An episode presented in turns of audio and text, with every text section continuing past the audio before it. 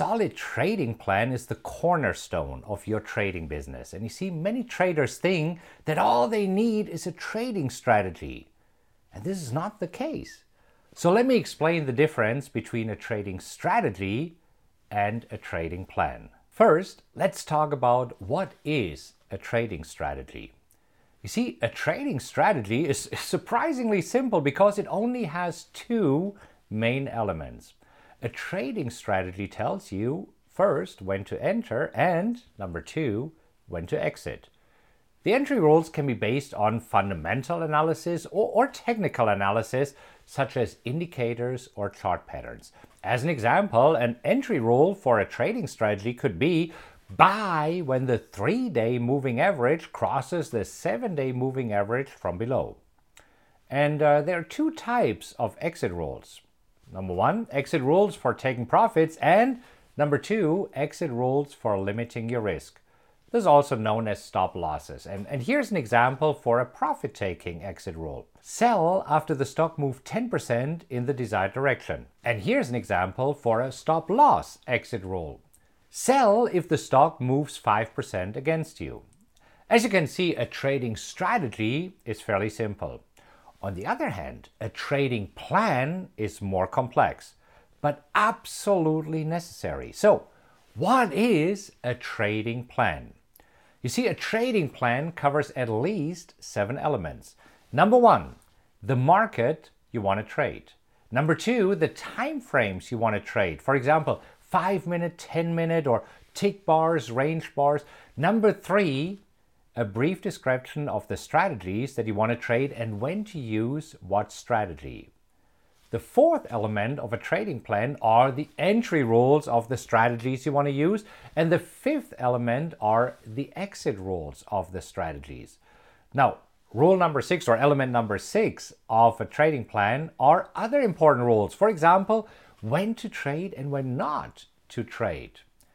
And then the seventh element is the money management approach that you're using. So let's talk about each of these elements in more detail. And let's start with number one markets. Do you want to trade stocks, options, or, or futures or forex? You see, I personally like to swing trade stocks and, and options, and then I like to day trade futures markets. By the way, if you're interested in learning how I personally trade, go to mytradingroutine.com. It's a website that I set up for you where I show you exactly how I pick the best stocks to trade, when to enter, and when to exit. But anyhow, let's go back to the first element of a trading plan the markets. You see, it's important to define the markets uh, that you, that you want to trade in your trading plan so that you don't get distracted. One of the biggest mistakes that traders make is chasing shiny objects. Some traders trade stocks this week and then binary options the next week for no apparent reason. Often traders switch markets after a few losing trades or after reading another exciting email promising them trading success if they trade this market. Don't fall for this. Learn about the different instruments that you can trade and then decide which ones you want to trade. And that is the first element in your trading plan. The second element is the time frame. See, you can trade on many different time frames. For example, daily or weekly or monthly or even intraday, like for example, 60 minute charts, 30 minute charts, 5 minute charts, you get the idea. Choose the time frame based on your availability to trade the markets. For example, if you can watch the markets every day, even if it is just in the evenings, then you should choose a daily time frame. And if you only have time to focus on the markets on the weekend, then you should use a weekly time frame. And only if you can watch the markets throughout the day, then you should use an intraday time frame like for example 5 minutes. Now, some traders think that day trading is more dangerous than swing trading.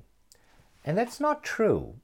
As a rule of thumb, the bigger the time frame, the more money you have to risk. And choosing the right time frame that is best for you is the second element of a trading plan. Let's move on to the third element of your trading plan. This is a brief description of the trading strategies. You see, each trading strategy has an underlying idea. As an example, a trend following trading strategy takes advantage of trends in the markets. And a trend fading strategy looks at overbought and oversold situations. An earnings strategy is designed to take advantage of explosive moves after earnings are being announced. And, and then there's a scalping strategy that takes advantage of small moves in the markets, often only a few ticks. You see, you must know the underlying rationale and uh, assumption behind your trading strategy so that you know about the best time to trade the strategy. As an example, if you're day trading and want to use a trend following strategy, then it's best to trade this strategy shortly after the open and then again going into the close because that's when most markets have the best trends. Often markets are just going sideways during the lunch hour and also in overnight trading. So, if you plan to trade during these times, you might want to focus on a scalping strategy. Include a brief description of the trading strategy or strategies, and this is the third element of a solid trading plan. And by the way, if you would like to have my personal trading plan, if, if you would like to know how I trade the markets, go to mytradingroutine.com. It's a website that I set up for you. There's a video where I explain everything in detail. But, but let's move on right now here in terms of trading plan. Let's talk about the fourth rule of a trading plan entry rules.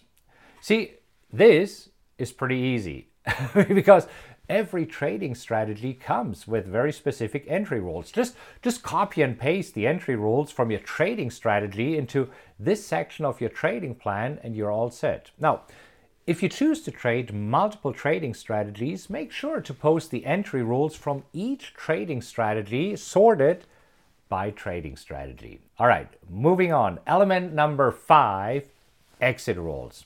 Same here as entry rules. Simply copy the exit rules from your trading strategy into your trading plan and make sure that you have rules for exiting with a profit and rules for exiting with a loss. The biggest mistakes of traders is that they don't have specific rules and exit when I made enough money.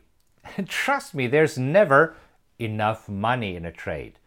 You want to make sure that you don't let a winning trade turn into a losing trade by holding on to it for too long have specific rules for exiting your trading as part of your trading plan. All right, second to last, element number six other important rules. You see, the more you specify in advance, the less you have to make decisions in the heat of the moment. In your trading plan, you should clearly define how to trade around holidays, for example, Black Fridays or uh, the, the days between Christmas and New Year. You want to specify how to trade around major economic reports because this is important when day trading. Often the markets go crazy when a major economic report is being released. And as a rule of thumb, I personally don't trade five minutes before and after a major report. And again, if you would like to know how I personally trade, go to mytradingroutine.com. Anyhow, another important rule is do you have daily or weekly targets? Some traders stop trading after they achieved a daily or a weekly profit goal.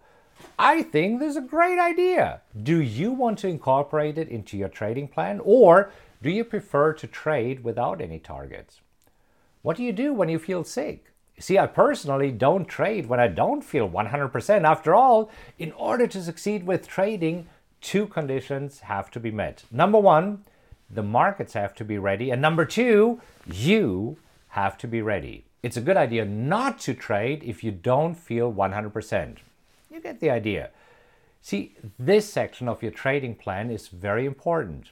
And you will add to it as you get more experience. Over time, you will have a super solid trading plan that keeps you out of trouble and helps you to grow your account.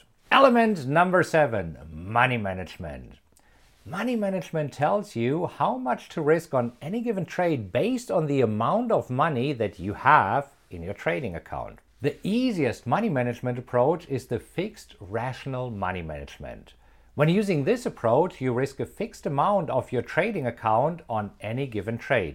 One of the most popular approaches is the 2% rule, which says never risk more than 2% of your account on any given trade. The problem with this approach is that your account will grow rather slowly. You see, I personally recommend the fixed ratio money management approach to my private students because with this approach, you increase the risk based on the amount of profits that you make. And this approach is the fastest way to grow your account. And I, will write another article and do another video about it shortly. It would take too long to explain it right now.